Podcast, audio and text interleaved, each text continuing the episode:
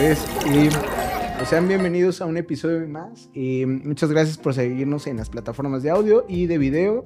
Les agradezco eh, que nos puedan suscribir, se puedan suscribir a las plataformas, por favor. No les cuesta nada y también darle ahí estrellitas a las plataformas de audio estará muy chingón. Y bueno, pues les anunciamos también que es nuestro tercer aniversario en el podcast. Entonces ahí a lo mejor vamos a estar haciendo algunas dinámicas con la marca de Trópicos. Y bueno, pues vamos a enlazar más a más personas. Eh, en esta ocasión nos acompaña Carlos de la Torre y pues vamos a platicar un poquito con él hacia su trayectoria en lo laboral, en Avellaneda y en algunos otros emprendimientos que ha tenido en, en todo este camino del mundo del café, ¿no? Muchas gracias y pues, ¿cómo andas, Carlos? Mm. ¿Cómo te encuentras el día de hoy? Súper bien. ¿Chido? Sí. Vientos. Oye, pues la neta, quiero, eh, ya hemos platicado anteriormente como cómo has iniciado con esta onda del, mundo del café, eh, pero pues si le puedes dar a nuestra audiencia el cómo iniciaste en todo esto. Eh, tú eres originario de Acolman, ¿no? Sí. Que es del Estado de México. ¿Es como colienda con Hidalgo? No, con Teotihuacán y Acatepec, por ahí. Por ahí, ¿no? Ok. ¿Ahí cómo iniciaste en el mundo del café? ¿Fue una pasión? ¿Fue un error? ¿Fue una invitación? Una invitación de, un tío que, le gustaba mucho el café y tenía su propia maquinita. De palancas. ¿De palancas? ¿De esas de pistona? Sí, tal vez el primer aficionado que vi que se comprara una máquina de Adebis para su casa. O sea, no se dedicaban a nada. Eso no, tuvo un café un tiempo y luego esa máquina se la llevó a, él consigo, a donde iba. No manches. y se mudó al pueblo de regreso porque él vivía en Toluca y, y se llevó su máquina con él. Y, y sí, tenía un restaurante y todo, pero en realidad la tenían por él. ¿Pero era de un grupo? ¿Era de un grupo de palanquitas, una nacional. Ah, nacional. Yo tengo una igual. Porque le dije, yo quiero una de esas. Y, estuve trabajando para comprarla. Y, el, el, suegro de mi hermano tenía una, me la vendió como en 4 mil pesos. Ah, manches, una gangota. y ahí la tengo. Qué chingón, pero todavía funciona el 100 y todo el pedo. Sí, tiene muchísimo que no le he hecho andar porque durante la pandemia el técnico que la veía falleció, yo creo, porque ya no lo he visto. era un señor como de unos 96 años. Y como que no, no sé, sin él no me dieron ganas de echarla a andar. Ok. Como que dije, no, no si falla no le quiero hablar a alguien más para que me la arregle. Y justo estábamos hablando de apenas eh, con este Ricardo, el que llegó a arreglar la máquina apenas. Eh, estábamos platicando de eso, de que cada técnico como que tiene su técnica y le mete esto y le mete el otro. Y, no, pero pues esa máquina es bocho, güey. Exacto. Es súper fácil, pero no sé me, me, me, da cosa porque me acuerdo de él y lo estimaba mucho y no, no sé, no puedo. Oye, y, y, bueno, estabas viviendo, ¿eso en qué año fue o cuántos años tenías? Porque pues mm, estabas un periodo, ¿no? No sé, tal vez, mmm, no me acuerdo. Cuando empecé a, a tomar y preparar café, tal vez tendrá unos 20 años poquito menos. Y cuando conseguí esa máquina, mmm, debe haber sido hace unos 16 años. Ya un ratote. Sí. Todo lo que casi lleva la Avellaneda. Sí, yo La, la, compré y la puse en mi casa. Pero con esa iniciaste también sí. lo del ave. Sí, me acuerdo que tenía un, un cuarto donde ensayaba con mi banda y, y, ahí la puse encima de una bocina y ahí sacaba cafecitos. Estaba enorme para ponerla en mi cocina. Sí.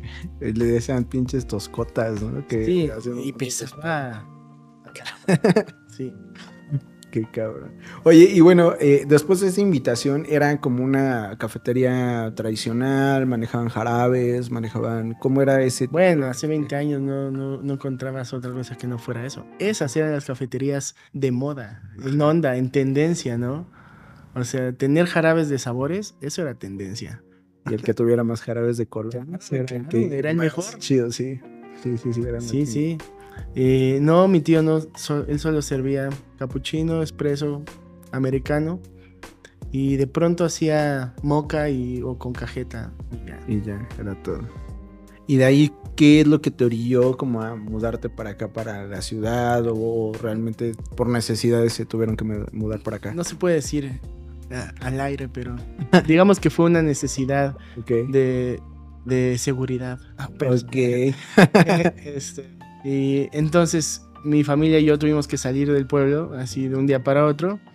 Llegamos a vivir a, a- primero a- me acuerdo que estuvimos unos días en casa de mi abuela y luego mi papá se movió muy rápido y consiguió un, un departamentito ahí por Plaza Universidad y ahí estuvimos varios años. Eh, pues llegamos, la verdad, habíamos crecido y vivido to- todo el tiempo en la casa que, que está en el pueblo. Y llegamos acá pues sin poder agarrar nada. Entonces pues sí, a batallarle un poquito y a volver a empezar. Y yo ya había comenzado para ese entonces eh, el Café Avellaneda allá en el pueblo. O sea, ya había iniciado, que Ya los tenía dos años que meses. estábamos contando Sí. ahorita. Ya tenía unos meses. Yo iba con frecuencia como a, a echarle ojo, a atenderlo. De pronto se encargaba algunos amigos. Pero pues obvio mi papá no estaba muy, muy contento con que yo estuviera yendo constantemente por, porque pues ponía en riesgo mi seguridad. Entonces, eh, pues él, trabajaba en la zona y de pronto iba a pasear a Coyoacán, que le quedaba pues, muy cerca de su trabajo, y tomaba mucho el café en el mundo del café. Y a veces, cuando iba mi abuelo, iban a, tomar café por allá. Y algún día, eh, ya que se le quedó la costumbre de tomar café ahí, vio un local en traspaso. No sé cómo llegó a esa calle porque era en la época en que Coyoacán había sido remodelado y la- los jardines estaban cercados y las calles, muchas no tenían adoquín, estaban cerradas para el tránsito de autos. Y en esa calle donde estoy ahora, muchos negocios quebraron, entre ellos esta cafetería se fue muy para abajo y la traspasaban. Entonces, un día que yo iba saliendo de la escuela, mi, mi jefe me dijo, oye, te veo en, en el hospital, vamos a, a ir a Coyoacán, quiero enseñarte algo.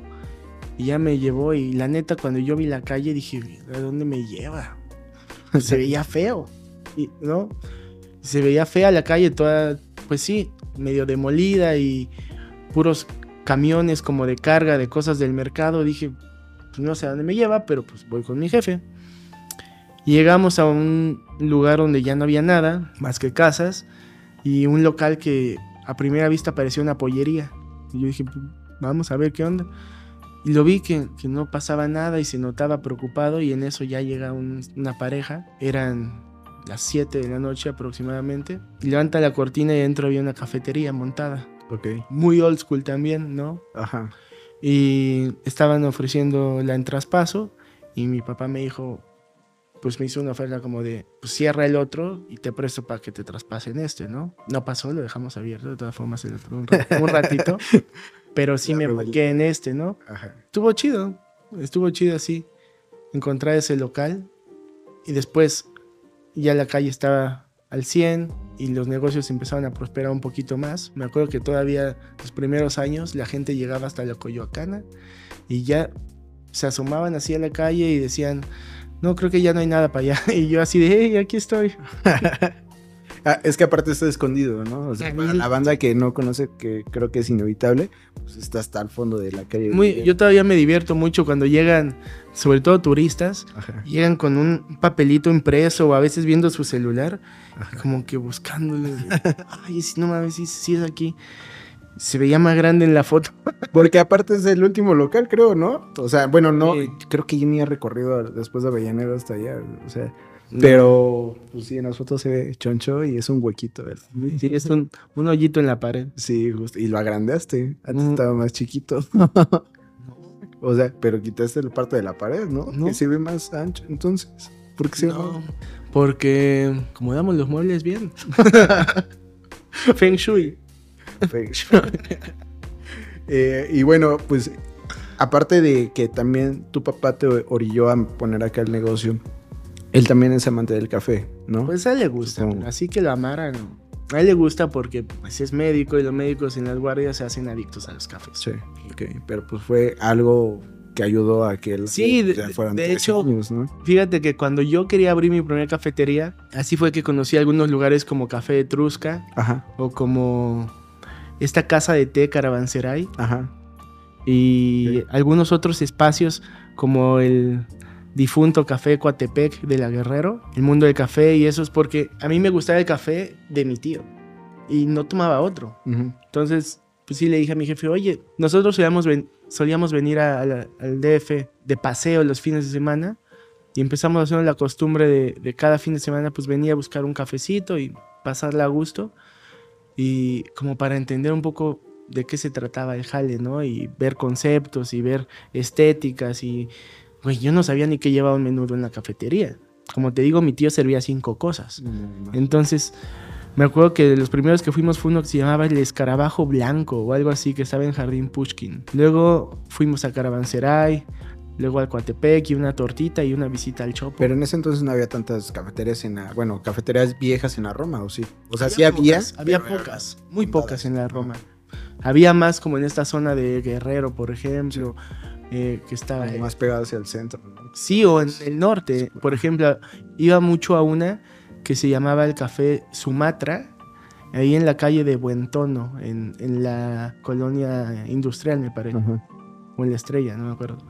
Y también ahí en la misma estrella había una cafetería muy bonita que tenías que subir y en el pisito de arriba era como una biblioteca enorme y atrás una cocinita donde el carnal te prepara cafés bastante malos, pero en compañía de los libros te pasabas un rato poca madre, ¿no? Qué chingón. Y, es que aparte en ese entonces no era como tan pinche como eh, esta onda de los cafecitos de buscar algo en particular, ¿no? O sea, como de sabores, eh, o sea, no, no, no, se conocía. más la atmósfera, ¿no? Ah, exacto. Y el- el espacio. El espacio y tal vez las actividades que se propiciaban como, voy a decir un ejemplo, aquí era leer, en otros era escuchar la música, ¿no? Sí. Empecé ahí a desarrollar mucho gusto por, precisamente por, por el jazz y esas cosas que se tocaban mucho en los cafés. Había cafés pues, en los que se iba tal vez a echar novio o a echar a papacho, ¿no? Sí. O sea, uno iba al café a una actividad, no a disfrutar de la tacita específica. Exacto. Sí, no, y aparte las viejas, ahorita me acuerdo, las viejas cafeteras del centro, era como el señor típico con su expresito y su periódico, ¿no? Sí, del día. Eso era lo bonito del Coatepec, ver a los ñores Ah, fumando fumando. periódico Exacto. Y lo que quebró el café Coatepec, asegura mi papá, fue cuando dejaron de, de permitir que fumaran adentro. Mm. Los señores ya no querían ir a tomar café ahí. Él, él cree que por eso se cerró. Ahora que lo dices, también me gustaba mucho ir al Jequemir, ahí el que estaba, que ya no está, ahí en Isabela Católica y Regina. Yo llegué a trabajar ahí, fue mi segunda cafetería. que, Yo ahí compré mi café cuando ya tenía mi cafetería y ahí compraba mis jarabes. que era donde estaba Isabel la Católica y, Y Regina. Regina, justo ahí en la esquina. Sí. Y ese antes estaban dos calles más adelante, que era creo que Mesones, una Mm. calle, y ahí era donde tostaban el café. Mm. Y, y después se pasaron ahí, quitaron el tostador y se quedó la pura cafetería. Y después, ahorita, hace unos años que fui. Es dije, una "Ah, tienda de algo no". ahora. Sí, pero sí está. Es tiendita, está- de hecho. Es, eh, pero sigue estando Jiquemir, pero está sobre Regina. ¿Sí? Está al lado del claustro. Entonces, eh, digo, No, Jiquemir no me está pagando, pero está ahí. San Jerónimo. No, no. San Jerónimo está, es el siguiente callejón. Está San Jerónimo, Regina y está el, el, el claustro. Y ya está en la Ah, iglesia. El otro. Sí, es sí, que hay dos campus. Sí, sí, cierto. Tienes razón. Es, y ya está entre el claustro y la iglesia. Y Ya, ya, sí, donde hay un parque bien bonito Ándale, también, sí. que da hacia las casas de música. Está muy chida ese parque. Esa, justo ese callejón antes estaba muy chingón porque Sí. no había tanto comercio y se caminaba muy chido con un cafecito. Había uno que otro barecito muy Sí. coqueto. Pero eran como tres por mucho en ese trayecto de dos calles. Sí, yo estudié ahí, entonces yo me iba ahí a, a cotorrear. razón, te ahí.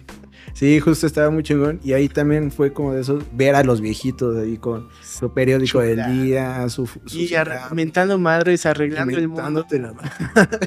Justo eso era, creo que lo que más se apreciaba en ese entonces. Entre Pero- ellos agarrándose a, a refunfuñar y, a- ya, se- ya se conocían. Y, y luego, Muy ¿no te tocó eh, verlos jugar baraja? O claro, no, no. Dominó, sí, justo. Pues eso, ese tipo de experiencias creo que está muy chingón y, y está muy chingón como verlas. Ya no, yo no las he visto, tiene muchísimos años que no, eh, o no me he dado el tiempo, pero pues qué chingón que hayas vivido esa parte. Después de que inicia en la Avellaneda, inicias, tengo entendido que iniciaste con Frappés, pero antes de eso también llegaste a estar como en un bazarcillo ahí en, el, en la plaza de Coyoacán, ¿no? No, kiosco. no, fíjate que la primera vez que vendí café Bueno, la primera vez fue como a los 11 años en, afuera de mi casa. Vendí café y postrecitos. No, café este de grano que mi hermano le mandaba de Chiapas a mi mamá de regalo y como nadie se lo tomaba porque tomábamos soluble, Ajá. yo le echaba en una percoladora y vendía tacitas de café y gelatinas, flanes, arroz con leche y pastelitos. y ahí en la puerta de mi casa. Pero después, cuando quise mi... Como que el café siempre fue mi medio de obtener las cosas. Esa primera vez que lo hice fue porque yo quería... Eh, ¿Qué quería en esa ocasión? Una videocaseta. No, una tele quería. Y, y mis papás no, no aceptaban que yo tuviera tele en mi cuarto. Y dije, ah, pero si yo me la compro, sí. Entonces empecé a vender cosillas. Al final no me compré mi tele, sino que lo que junté de dinero de vender lo gasté en comprar perfumes en el centro, en Fraiche. Y. Y me puse a vender perfumes. sí, sí, sí. Y de ahí me compré, creo que una guitarra o no me acuerdo qué compré.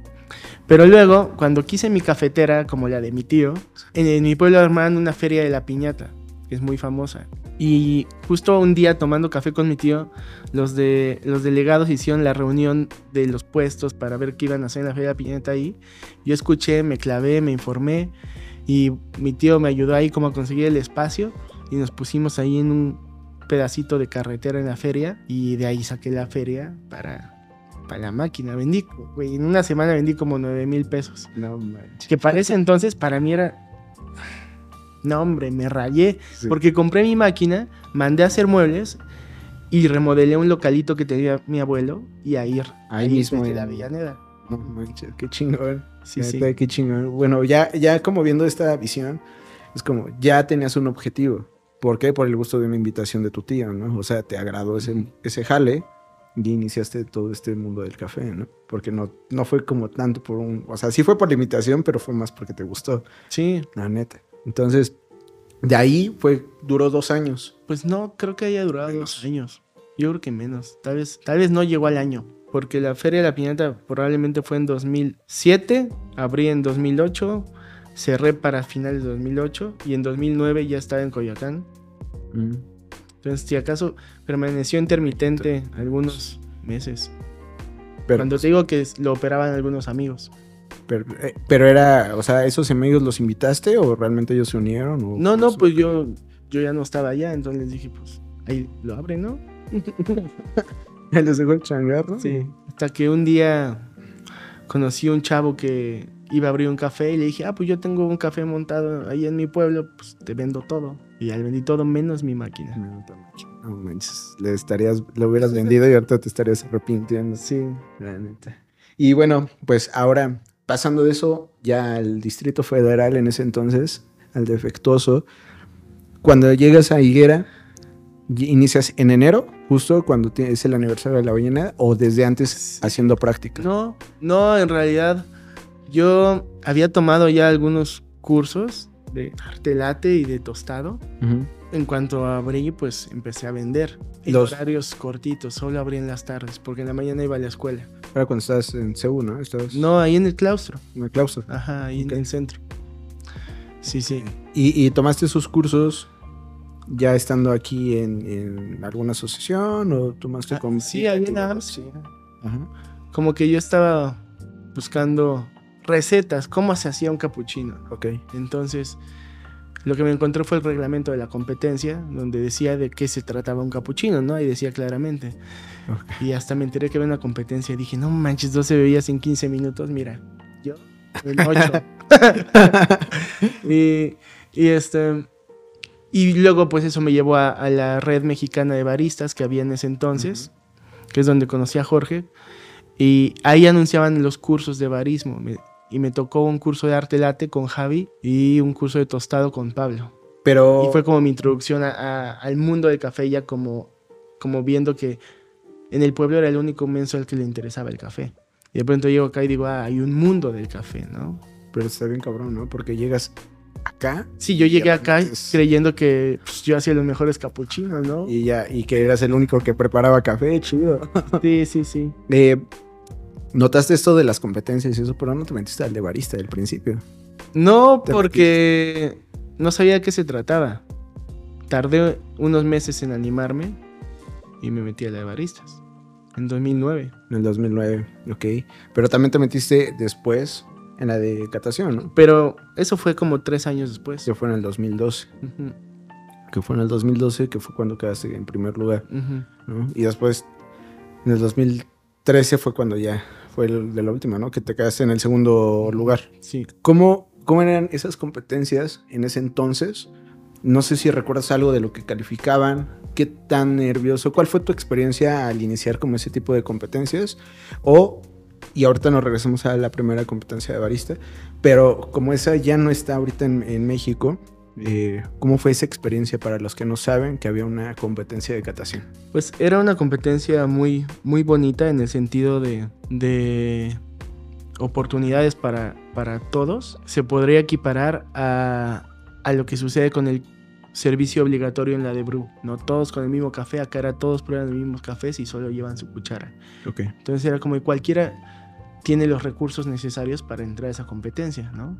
Lo único que necesitabas era habilidades sensoriales. Era muy padre porque era contrarreloj, era de sí o no, o sea, era completamente objetiva, ¿no? Así, no había... ¿Tenés que decir descriptores? Nada más. Tú ¿no? probabas tres y decías cuál era diferente. Y el que identificara más eh, distintas eh, de los ocho sets que tenías, es decir, te ponían 24 tazas, y tú las probabas, quien identificara más distintas en menos tiempo era quien, quien ganaba, ¿no? Ok. Eh, ¿Qué, ¿Cuánto tiempo era? te daban creo que hasta 8 minutos. Ok. Yo nunca usé más de un minuto y medio en general. Cuando gané creo que hice como 6 buenas en un minuto 19, algo así. Ok. Que es muy rápido, o sea, probar 24 tazas en 70, 80 segundos. 24 tazas. ¿Tenías que probarlas en distintas temperaturas o desde... Como la tú quisieras, tenías que 8 quisieras? minutos. Ok. Sí. Ok, bueno, eso te ayuda, ¿no? Que al principio era como detectarlo desde caliente, ¿no? No sé, a algunos les gustaba esperarse, a algunos otros fijarse en el color, por eso después cambiaron la regla que los tazones eran de fondo café para que no se vieran distintas. Distintas. Ok. Pero ahí eran, ¿qué? ¿Tazas? ¿Tal cuales? ¿Tazones? Tazones, Tazones. sí. Ok. La neta es que con todos los reflectores que hay en una competencia no se ven, se ven idénticas. Y con los nervios ni te pones a ver eso. Y eso fue, eh, tú llevas tu, cu- tu cuchara, nada más era ese protocolo, o ni cuchara llevabas esa vez. No llevaba cuchara, me prestaron una. Sí. O sea, ganaste con una cuchara prestada. de hecho la devolví y mi primer cuchara de catación después me la dio este la pandilla de Estelar porque fui a conocer Café Estelar que ese año también estaba comenzando Ajá. en ese momento como Café Sublime y tenían cucharas de catación ahí y me dijeron, ah, pues toma tu premio. Porque en ese año la competencia era tan nueva que ni trofeos daban. Entonces ellos me dieron esa cuchara, O sea, ni un reconocimiento nada más. un supongo. papelito y Papelito. listo. Y en ese entonces llegaste, había como para que te fueras a otro país. Sí, ¿Qué país fuiste? fui a Viena a competir. Ok. ¿Y qué tal te fue ahí? ¿Cómo te sentiste? Pues la verdad es que yo estaba muy verde. O sea, creo que tenía las habilidades sensoriales para haber ganado, que era evidente, pero no la experiencia como catador para ponerme con gente que ya tenía una carrera en el mundo del café, ¿no? Ok. Entonces, yo llevaba dos, tres años en esto. Y de pronto ir a un mundial, pues es abrumador. Y con gente que tenía, pues ya había gente que de Guatemala que llevaba 20 años catando, ¿no? Pues no, ni para qué. Eh, entonces yo no sabía qué hacer y justo por eso empecé a tostar, porque por ahí alguien me dijo, pues si tú estás café, tienes que catar más seguido, ¿no? Y fue que contacté a Pablo, me vendió un tostador y empecé a tostar y a catar diario un chingo, ¿no? Ok. Y así fue mi entrenamiento con puros cafés, pero pues puros cafés mexicanos, ¿no? Que en ese entonces también los cafés tostados eran Sí, cuantos, ¿no? Exacto. No había ni mucha disponibilidad y solo mexicanos. O sea, allá lo que menos me iban a poner eran cafés mexicanos. Claro. Y llegué, fue una gran experiencia. Hice muchas amistades y conocí muchas cosas de las que solo había leído. Me ayudó a crecer muchísimo. Pude visitar varios países aparte de Austria y conocer otras culturas de café como eh, en Hungría o, o Francia. No me fue tan mal al final, digo, para lo novato que era, quedé creo que en el número 16. Ok. Pues no está nada mal, la verdad. 16 del mundo, Pero al final de dos, tres años tomando café. Exacto. No está nada mal. Justo eso te iba a decir. ¿Y a cuántos años tenías también ahí? 23, 24. 24. Sí, era un niño. Chingón. No, pero estaba súper chingón. O sea, ya viajando, siendo campeón en una La verdad es que sí fue una gran fortuna. neta, estaba súper chido. Y después te metiste de nuevamente y fue cuando quedaste en segundo lugar. ¿no? Sí. Pero ya, ya ibas con una perspectiva diferente también, ¿no? En ese, en ese, en ese aspecto. Antes de eso, me dijiste que te metiste en una competencia de, de barista. Do- dos veces. dos veces antes de esas dos competencias. ¿Por qué adentrarte a una competencia o por qué querer crecer en a lo mejor eh, o tener esa experiencia de competencia simplemente? Como te decía, cuando quise comenzar a preparar café, especialmente cuando quise aprender cómo debían ser las bebidas y ver este tema que del, del espumado, del vertido, de la extracción correcta, me encuentro con, con el reglamento de las competencias, ¿no? Y, y para mí por mucho tiempo fue el referente de qué es un espresso, ahí dice que es un espresso, qué es un cappuccino, ahí dice que es un cappuccino. Y yo dije, bueno, si quiero dominar eso que ahí dice que es, tengo que participar de eso, ¿no? Ok. Primero fue, necesito saber de la competencia para... Sí, no, yo no, no entré con ganas de ganar, tal vez con la ilusión, pero no con la intención, más allá de conocer más este mundo que acababa yo de descubrir y de aprender y aprender y aprender. ¿Y qué tanto cambio o qué tanta evolución ha habido en las competencias de ese, de antes de ese, de 2012, ahora, ¿no? Actualmente, porque has visto la parte de los, de, pues, de las evoluciones de las competencias, ¿no? De baristas sobre todo, pero antes eran como de, tengo la idea que se preparaban capuchinos, ¿no? En capuchinera. Sí, No, cosas muy distintas. De entrada antes había cafés internacionales, no mexicanos. Ah, ok.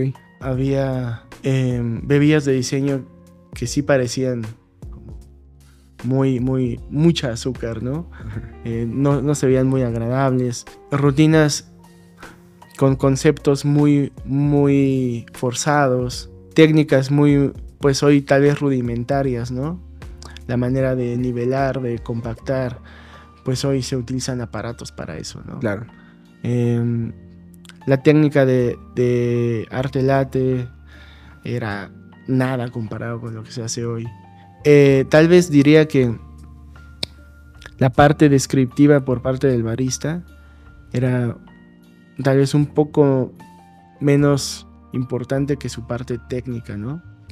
Eh, eh, al menos yo sentía que había que enfocarse mucho más en resolver la parte técnica que la sensorial. Y eso sí, mucho la parte de el storytelling. Pero ahora que tenemos tantos gadgets que nos solucionan la parte técnica, ya no tienes que ser un experto haciendo café, sino un gran vendedor con un buen paladar, ¿no? Ok. Entonces el perfil ha cambiado muchísimo. Ok, pues la verdad es que sí ha evolucionado un chingo como la parte de las competencias y justo lo que dices, ¿no? Creo que las técnicas es lo que cambia mucho también, la presentación, el servicio. O sea, eh, como dices, tienes que ser un buen de- vendedor, pero pues también tienes que tener esta parte técnica para poder presentar tus cafecitos, ¿no? Eh, después de esto te pasas a la competencia de Brew, que es 2015-2016. O volviste entre No, después de eso fui jurado como un año. solo un año. Ujú. Sí, pensé que ya no quería competir más. Y luego me di cuenta de que apenas iba empezando. No manches. Sí, dije, no, ya estuvo. Hiciste como los artistas, güey. Dásela No, y- regresa. Sí, sí, sí. Porque, Como los futbolistas. güey. exacto. O sea, y después, o sea, viene el, los, el barista, el competencia de barista, catación. Y yo ya no quería, pero entonces viene la competencia mexicana de, de Brew Bar. Y yo en, en 2012 me toca ver la competencia de Brew Bar. Y dije, no, hombre, es que yo quiero. Pero fuiste jurado de. Brew. ¿Eh? Fuiste jurado de... Me tocó ser jurado en el Compulsory Service, nada más. Porque pues yo era novato. Sí. y me tocó bien poquito. Pero, pero yo, este, pues ya para cuando me enteré que le iban a hacer, ya no podía echarme para atrás. Pero ahí ya me, me di de baja y dije, no, yo quiero esta. La llevo esperando unos años. Y fue, es cuando inició en Guadalajara, ¿no? Sí. Cuando inició lo de Brew en Guadalajara y Sí, después sí. pasaron para acá. Pero, ¿qué fue lo que te atrajo de Brew? Pues me atraía mucho que una era una presupuesta de una, una competencia bajo presupuesto. Dos, que en ese momento yo estaba muy metido en el tostado, en el origen, y para mí era muy padre que era una competencia que te permitía más contar sobre el café, ¿no? Mientras que en la de baristas, sobre todo en esos años, en que no había tantas herramientas para poder permitirte hablar muchísimo, si tú ves una, una rutina por ahí del 2008, eran, los baristas hablaban poco, ¿no? Porque además le daban la espalda a los jueces por mucho tiempo. Eh, y esta era muy emocionante por eso. Y también porque nosotros estábamos como gremio tratando de impulsar el consumo de esas bebidas, ¿no? Exacto. Sí, la verdad es que es una de las competencias que para mí a la actualidad es como muy chida. Ahorita evolucionó, te digo, también la de baristas, porque es también el de echarle coco a esa bebida de, de autor. Pero en Brew se me hace muy como también parte romántica porque estás contando mucho lo del café desde el productor, también en baristas, pero tienes mucho la presencia de ese cafecito, ¿no? Con Ujú. tres métodos artesanales iguales, eh, con un café que tú elijas y contando por qué, ¿no? Por qué eliges ese café, por qué ese método, por qué eh, ese proceso, etc. en general. Pero la dinámica era muy diferente, como el compulsory, ¿no? Entonces, igual desde atrás del escenario, como que ya vienes con esa de toma tu café, no sabes qué es, vamos a ver qué habilidades tienes para preparar este cafecito. Y eso está muy padre. Porque inicias. es más, más accesible para todos, porque de pronto no era necesario que tuvieras el mejor presupuesto. Si te rifabas en el compulsory, estabas en la final, ¿no? Ok. Y ese, entonces, eh, cuando fuiste eh, parte del, del juez, de ser jurado, ¿estabas en la parte de, de un cuarto separado? ¿Te llevaban las tazas? o- No, era como una, como una carpita y ahí estábamos metidos y nos llevaban las tazas, pero los chicos hacían las be- bebidas en un cuarto de, de mamparitas de la expo Ok. y ya te llevaban los tazones con un código y ya. Y ya, eso era todo. Perfecto. Oye, bueno, inicias eh, con lo de Brew. Fuiste en 2015, 2016, te aventaste. Fuiste campeón también. Te fuiste a otro país. ¿Y qué tal te fue? Pues la primera vez me fue chido, fue en Suecia y estuvo padre. Es una escena de café muy interesante. Y no estuvo nada mal. Esa vez me posicioné en el número 12. No, no me pareció nada mal. Pero la segunda, tal vez, eh, no, sé, no sé en qué consista en mi cabeza, pero ahora veo un patrón. La segunda, yo creí que ya sabía de qué se trataba. Y no. Y esa, la segunda vez creo que quedé en el número 30 Ok. Cuando yo pensé que me iba a ir mejor, ¿no? Entonces es muy interesante que a veces cuando tú crees que ya entendiste algo, no, te hubieras quedado como estaba. ¿Crees porque te confiaste o la neta era... Porque tal vez lo decodifiqué de la manera incorrecta, ¿no? Y me enfoqué en las cosas que yo había considerado que me iban a permitir tener una mejor evaluación Ok. y descuidé aquellas que tal vez me habían ayudado, pero que yo entendí que no. Ok. Y nos podrás dar como una idea de qué fue a lo mejor lo que te falló en ese entonces. O sea, qué fue lo que le pusiste más atención. Mm, Bueno, lo que falló sin duda fue que yo era todavía algo inexperto y estaba muy nervioso. Eh, el idioma siempre es un, un poquito ahí algo que, que puede llegarnos a jugar chueco. No tanto por la comunicación en general, sino por la precisión de los descriptores. Ok. Entonces, cuando Por la tú dices exacto muchas cosas no se entienden hoy en día pues te puedes basar en estas cosas como el esta caja que tiene un montón de aromas La nariz del café. no la otra la que tiene como 96 Ah, la. se me olvidó es como un hexágono Ajá, sí, sí, sí, ya sé. teorem no teorem Sí, te te... puedes basar en eso y es como un lenguaje común pero en aquel entonces pues no Nada más existían Y- y 36, ¿no? sí. Acá. Y, y no, era, no ibas a encontrar los 36 en tu café, encontrabas dos y los demás los, los sacabas de tu bagaje cultural, que no era el mismo de un juez de Japón, uno de Dinamarca y uno de Suiza. Y aparte los sabores, hay muchas frutas que allá no las Exacto. conocen de las de aquí. Y también todavía había ahí un poquito como de, de no, pues es, es difícil competir contra cafés que estaban en otra liga, ¿no? El café mexicano todavía no estaba en el punto que está hoy. Ok. Vienes toda esta parte de competencias después de que te despediste y dijiste no voy a competir. Venir- vinieron todavía otras cinco competencias más nacionales, más sin contar las, las de las mundiales. Pero en el 2019 fue como tu año chido, ¿no? O sea, muy chingón porque fue lo de lo de Boston, lo del Coffee Sí, Master. fue un año muy cansado. Y, y fue Coffee Master, fue lo de la mundial. eh, quedaste en un octavo lugar a nivel mundial también en el 2019. Ujú. Ganaste el Coffee Master. eh, También fui a China a competir. Imagínate. Fue Entonces, muy divertido. o sea, es- está muy cabrón. ¿Cómo ves la tendencia en China en ese entonces, en, esos, en ese año? Porque fue antes de pandemia, eso fue muy chingón, porque tuviste la oportunidad de... Apenas. hace- así estuviste a nada, de no hacer nada de todo eso. Y estuvo muy chingón. Pero fue, fue tu año de viajes, fue tu año de... Sí, fue muy cansado. La verdad es que está padre, pero también es un sacrificio para la familia, para uno mismo, eh, económico también. Me acuerdo que ese año fácil estuve en casa 20 fines de semana, todo lo demás fuera. Y sí, sí es... Hoy con un hijo no lo haría. no. Y fue un gran año.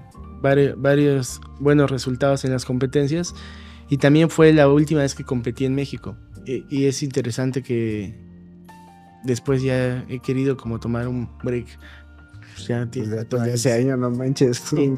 Estar para arriba y para abajo. En China, ¿qué, eh, ¿qué competencia fue? Es una que organiza el gobierno. No sé si local o, o federal. Pero en una isla. Es muy raro. Es como, como esa película de Jean-Claude Van Damme del comité. Si haz de cuenta. Invitan a todos los mejor posicionados del mundial a competir contra los mejores de China, Taiwán, Hong Kong. Ok. Y tal cual. Hasta los dibujitos parecían como de Street Fighter. sí. Muy cagado. Me sentía de pronto en un videojuego. ¿Y todas estas competencias eh, fueron solventadas por ti? ¿Fueron eh, la, la, no sé, a lo mejor alguna asociación de allá hizo una invitación? No, ellos, ellos Mexicana? contactaron a Lalito de Memorias. Ok. Lo contactó un amigo que había hecho él. Y Lalo me dijo, oye, mira, te van a invitar a este PEX. Y dije, órale. Y resulta que ellos pagaban todo. Fue cuando fue la de Taipei, ¿no? Que él fue. Ujú. Fue en ese, fue Y- un año antes, creo. Y no, en realidad la organización pagaba así vuelo, hospedaje, comidas, te daban una feria. Estuvo súper chingón.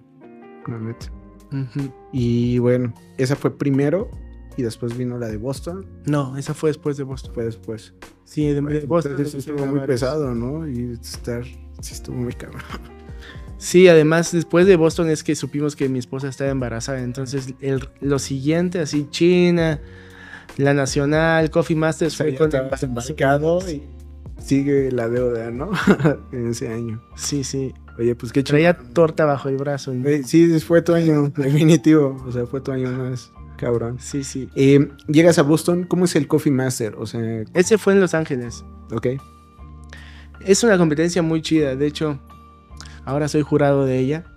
Eh, y es una. Pues estuvo padre. Yo, yo, yo engañé un poco a mi esposa diciéndole que era una suerte de Baby Moon. Pero en realidad íbamos a competir. Y ya estábamos en Los Ángeles. Se la. Reservé el Airbnb más espantoso en el que me he quedado. que Obviamente me odió. Eh, estuvo muy enojada, muy molesta la primera noche. Nos tocó junto a la lavadora, ¿no? No, Espantoso. sí. Y yo siempre había querido entrar a esa competencia, pero no tenía los recursos para ir hasta Nueva York, Ajá. que es un vuelo caro y una ciudad muy cara, o Londres, que eh, igual de caro, ¿no? Entonces, cuando vi que era Los Ángeles, dije, no manches, el boleto está en 3 mil varos redondo. Y un Airbnb bien chatísimo. Y entonces, pues gasté como 10 mil pesos, yo creo, en el viaje. En el- ah, dije en el Airbnb. No, entre todo, Sí, de sí, los sí. dos. Y, y ya pues llevaba unas cosas, yo otras las cruzó Sammy por la frontera. y en su coche. Y ya llegamos allá y fue una experiencia muy inusual porque eh, yo conocía solo a un competidor porque lo había visto en Boston y lo había visto en China, que hoy es un buen amigo de Canadá, Cole. Y de ahí en fuera, pues sí, yo era como, como no sabían si yo trabajaba en el edificio o estaba compitiendo, ¿no? Porque pues nadie me ubicaba. Y fue muy gracioso que después de la primera ronda ya todos sabían quién era. y eso que es una competencia muy padre porque lo que está en juego son tus habilidades, ¿no? Tu experiencia y no tanto el coacheo que puedas tener o el presupuesto que puedas tener, ¿no? Entonces compiten todos con los mismos cafés, tienen las mismas posibilidades. Eh, es una competencia de uno contra otro, Ok. como knockout. Entonces también es muy eh, emocionante, ¿no? Porque mientras tú estás haciendo tu parte, estás viendo que el otro lo está haciendo igual o mejor que tú, o no. Y hay gente animando y hay MCs que no son como tan se- serios, ¿no? Es un cotorreo chido. Y es muy emocionante, muy, muy emocionante. Ahí cómo compites con una máquina de espresso, con brew, Con todo, con todo. sí, Ok. haces varias disciplinas, ¿no? Hay una que se llama, que es sobre catar seis cafés a ciegas y después te dan la vuelta, te ven en los ojos y el jurado los revuelve y tienes que volverlos a acomodar. Y quien atine más, pues obtiene un punto por cada taza que atina correctamente y dos, y un punto extra el primero que acaba. Ok. Entonces de tiempo y de, de Son distintos bloques, por así decirlo. Sí, y luego eh, son mismos cafés, pero es catarlos y adivinar de dónde son. Hay otra disciplina que es como con esos cafés elegir uno y preparar un filtrado, pero pues no te dan mucho tiempo. Y luego también hay una bebida de diseño, con los mismos cafés que cataste, hay una, haces un blend y con eso compites en espresso en una otra categoría que se llama la orden, en la que te pasan 10 bebidas a preparar en 9 minutos, creo Ok. y te califican calidad, servicio y todo. Eh, hay una competencia muy padre de arte late, como que avientan un dado con varias figuras y la que salga a ver a quién le sale más padre. Sí, y, y eh, creo que esas son todas. Sí, está, está chida. Esa lo organiza una, alguien. Una organización que se llama Alegra, Órale. es de Inglaterra, y organizan estos eventos que se llaman eh, New York Coffee Festival, Milan Coffee Festival, Ok. Sao Paulo. Qué chingón. Qué, qué chingón. Pues la neta sí fue tu año. Estuviste para arriba, para abajo. No fuiste. Fue tu última competencia aquí. ¿Será la última? Mejor no hablar, ¿no? No lo Porque sé. si no. No creo. Qué chingón.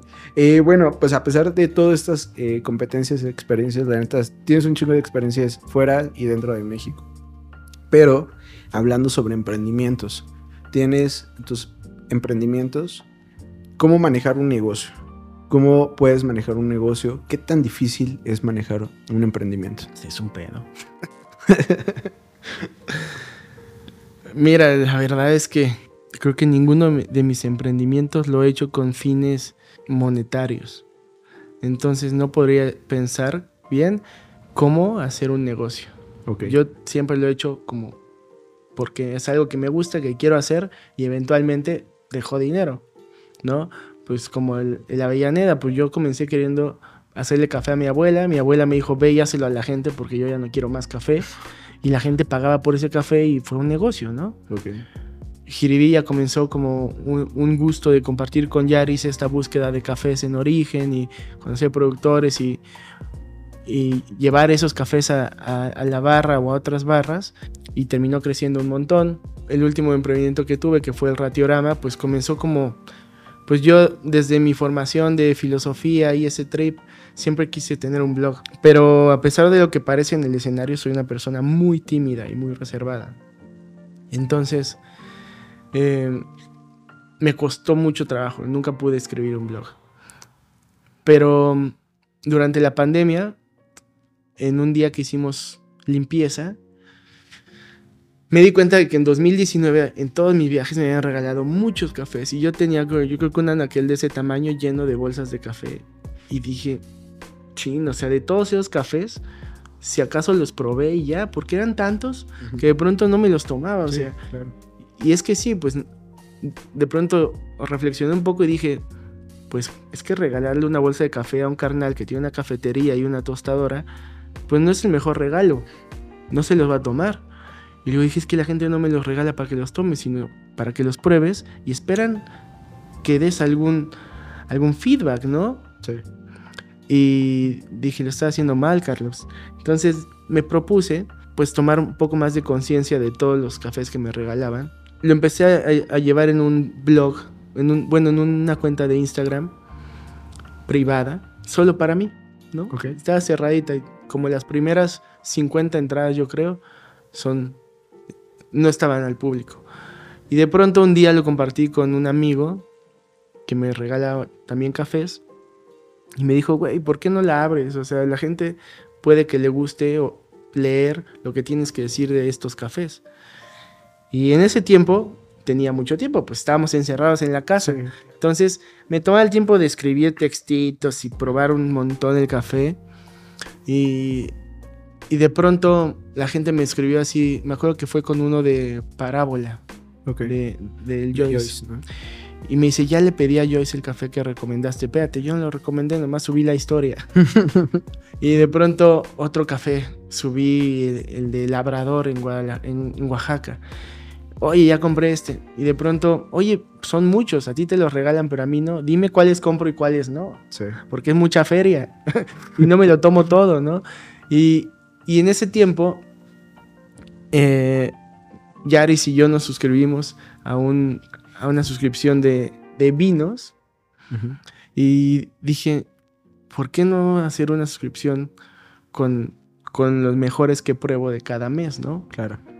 Entonces, pues de- los que iba probando, pues, era, "Ay, pues estuvo chido, este también, este también. Am, Oye, ¿me mandas unas bolsitas? Hice ahí una preguntita en Instagram, un montón de gente aquí dijo, pues yo quiero. Ya en ese momento creo que me depositaban en Oxxo casi casi. No manches. Y este, y eran como 18 suscriptores, salió y dije, esto está chido. Pero la gente empezó a compartir, se hizo ruido. Ahorita yo creo que estamos co- como en los 100 suscriptores. Ahora ya no es de que pruebe yo y mande los mejores cafés del mes, porque también ya probé muchísimos proyectos, orígenes, variedades, tostados y de todo. Y es más bien que vi eh, las posibilidades de esa plataforma para eh, dar a conocer nuevos proyectos de tostado y no solo quedarme con los que me regalaban. Claro.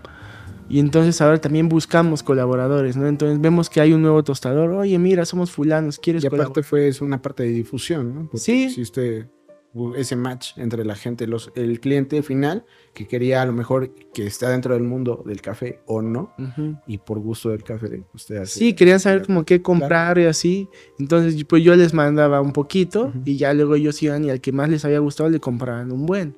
Y ha funcionado muy chido y a muchas marcas, desde marcas muy pequeñas que pues 100 suscriptores, cómprale 100 bolsitas, es una lana, o sea. Sí, es un- También les hace la quincena. sí. Y, y de pronto también les hace un- son 100 bolsitas vendidas, es una lana, pero 100 bolsitas vendidas y aparte que llegan a 100 personas a lo largo de la República, es un montón de ruido. Sí. Es muy chido, ayuda mucho. eh, la verdad es que por la parte logística no es un negocio porque se gasta envío. mucho en envíos, ¿no? Porque es de, me envían y yo concentro, organizamos, reenviamos y sí se gasta una feria en eso. Y la plataforma y lo que te cobran las comisiones de, de los... Porque ahora ya no me depositan en ahora es por PayPal o por Stripe. y este... Y pues ahí se va todo. Pero me deja la satisfacción de pr- probar un montón de cafés y saber que tengo una la oportunidad de tener una visión amplia de lo que se está haciendo a nivel nacional en términos de tostado, ¿no? Aparte, hacías los lives, ¿no? En, en Sí, está muy chido.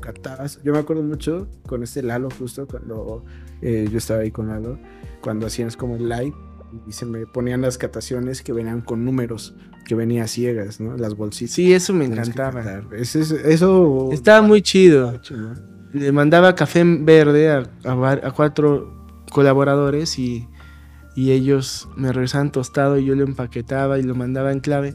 La verdad es que eso lo quité porque mucha gente de los suscriptores, cuando ya eran más de 60, decían así de, oye, pero pues luego de estos cuatro, uno está chido y tres no.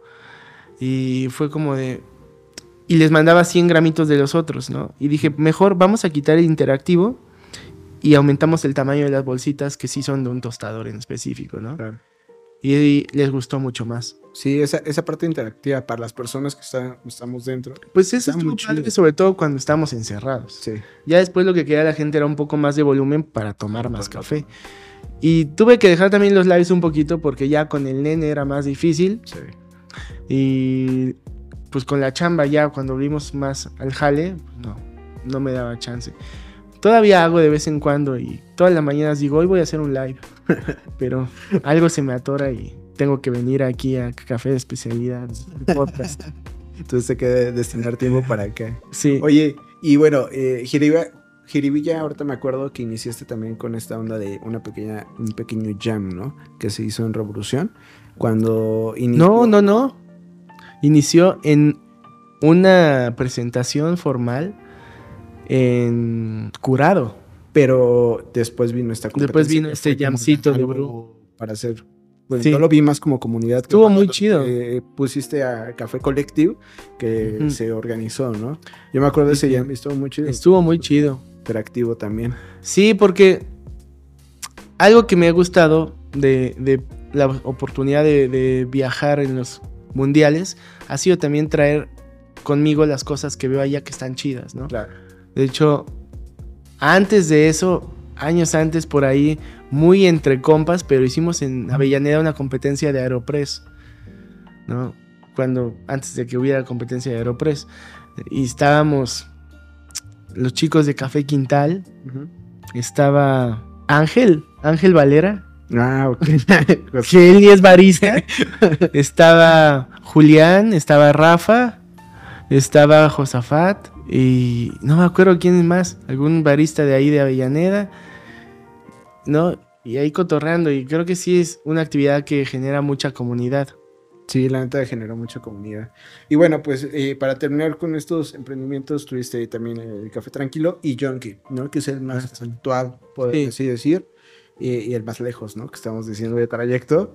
¿Cómo inicia el Junkie y por qué iniciar con un espacio también pequeño y pues random, ¿no? Como todo muy, muy chingón, porque la neta, pero pues llegas y ves unos guacalitos, una banquita, Sí. chingón.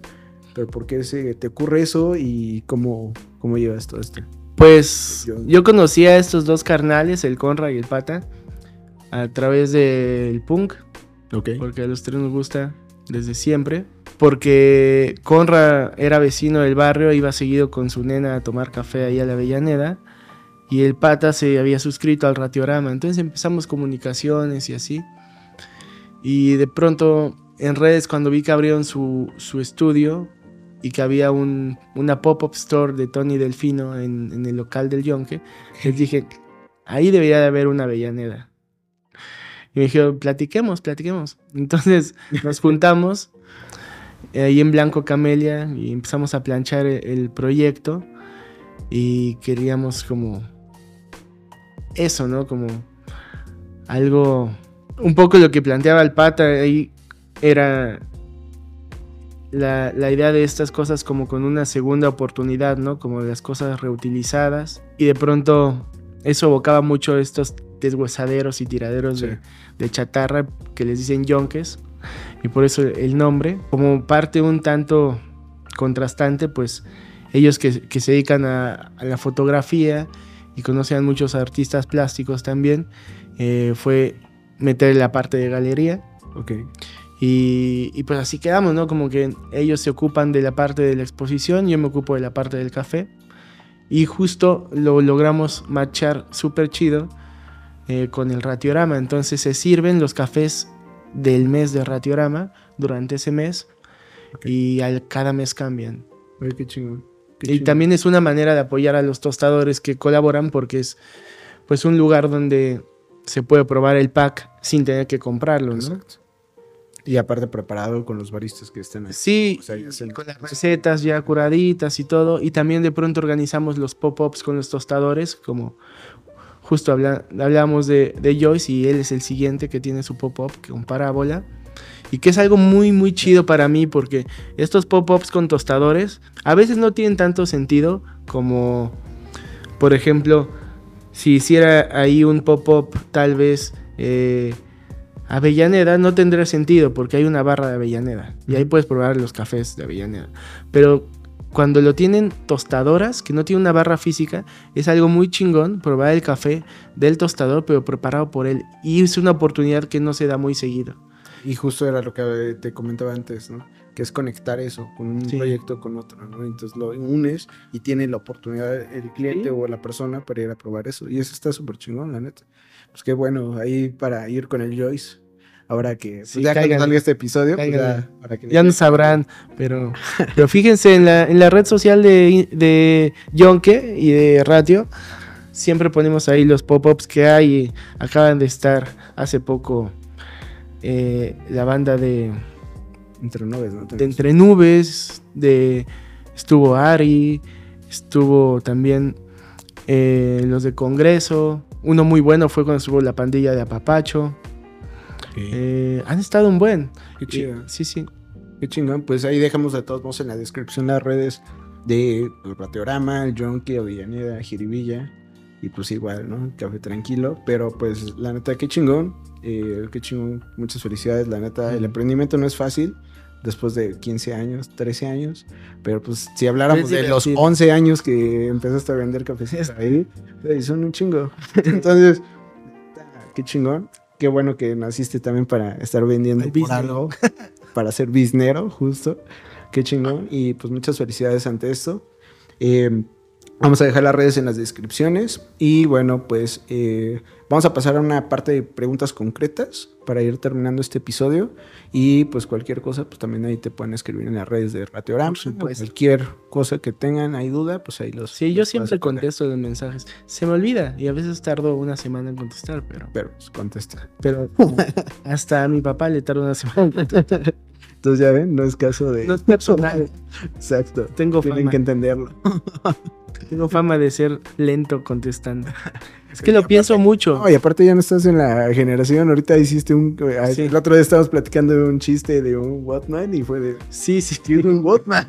No, yo no, no contesto mucho, o sea, yo no me gusta contestar con una manita o decir ok o va. A mí me gusta un textote. Pero te tomas el tiempo. Exacto. Justo.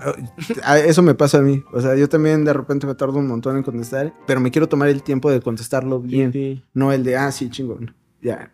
No. O, ahora que se puede, solo corazoncito. Ándale. No. No, no, no. Eh, bueno, pues. ¿Cuál ha sido el peor consejo que has tenido? Hay un, un perfil de cliente muy específico. El que a veces va y te pide algo y te dice, deberías de venderlo, yo estaría aquí diario.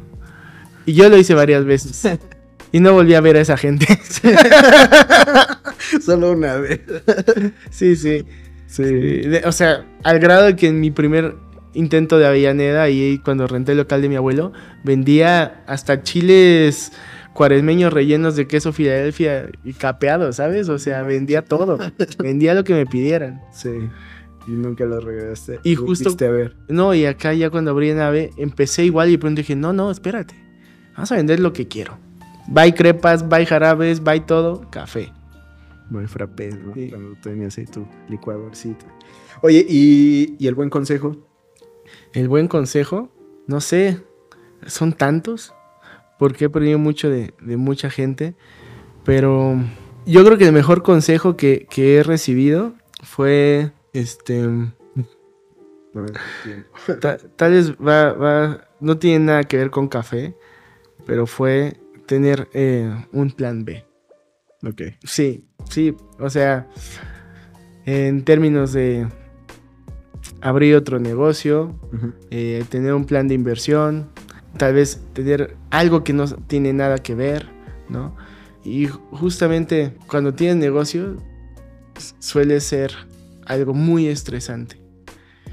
Y tener este tipo de estrategias como diversificar tus ingresos eh, y tener eh, planes de inversión o fondos de inversión eh, te da mucha tranquilidad.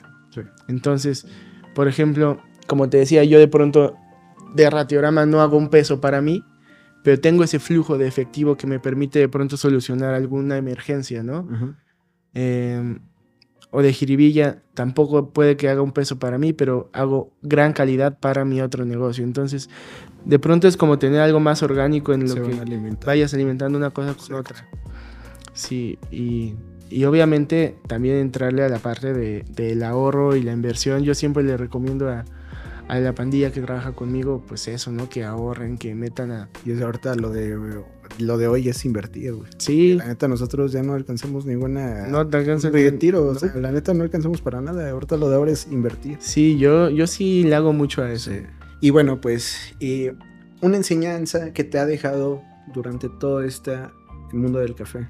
¿Qué te ha dejado el mundo del café? Mm, pues, creo que suena bien, bien trilladote, pero pero, pues, que si hay que perseguir tu, sueño, ¿no? O sea, yo soñaba con ser campeón nacional y ya lo fui cinco veces, ¿no? Y, creo que nadie esperaba que Punquero ahí que estaba en, la feria vendiendo pan de elote y champurrado, de pronto pues fuera a estar haciendo esas bebidas en Australia, ¿no? Entonces, sí hay que perseguir el sueño y, y como dicen, también creértela, porque ningún logro es pequeñito, ¿no? O sea, tal vez eh, no has ganado una competencia nacional, pero abriste tu cafetería y vendiste tu primer café, güey, eso es un logro. Yo me tardé tres días en vender mi primer café. Y me tardé nueve meses en vender más de 500 pesos en un día. Pero eso fue un logro, ¿no? Y luego vender mil pesos en un día es otro logro. Y vender 10 mil pesos es otro logro, ¿no? Y sí, cuando vas para atrás los ves chiquititos y dices, sean tonterías, pero no, eran pasos muy grandes. Y, si no los aprecias, no vas a dar paso más, más adelante. Pues qué chingón, muchas gracias por caerle, Carlos. La neta, qué chingón que te diste el tiempo. Ya habíamos platicado, ya habíamos pasado un chingo de tiempo también, un montón, ya un par de años creo. Pero eh, qué bueno que te diste el tiempo. Y ya con esta última pregunta terminamos esto. Y a nivel personal, si pudieras cambiar algo durante todo este trayecto, ¿qué sería? Mm, a nivel personal, ¿cómo? A nivel personal, durante todas estas experiencias, tanto en competencias, tanto en lo laboral, todo lo que has vivido, si pudieras cambiar algo, ¿qué cambiarías o no cambiarías nada? Te podría decir que sí cometí un par de errores que me costaron bastante, como tres lugares que abrí que acabé cerrando o perdiendo, ¿no? Pero también son experiencia, ¿no? Claro.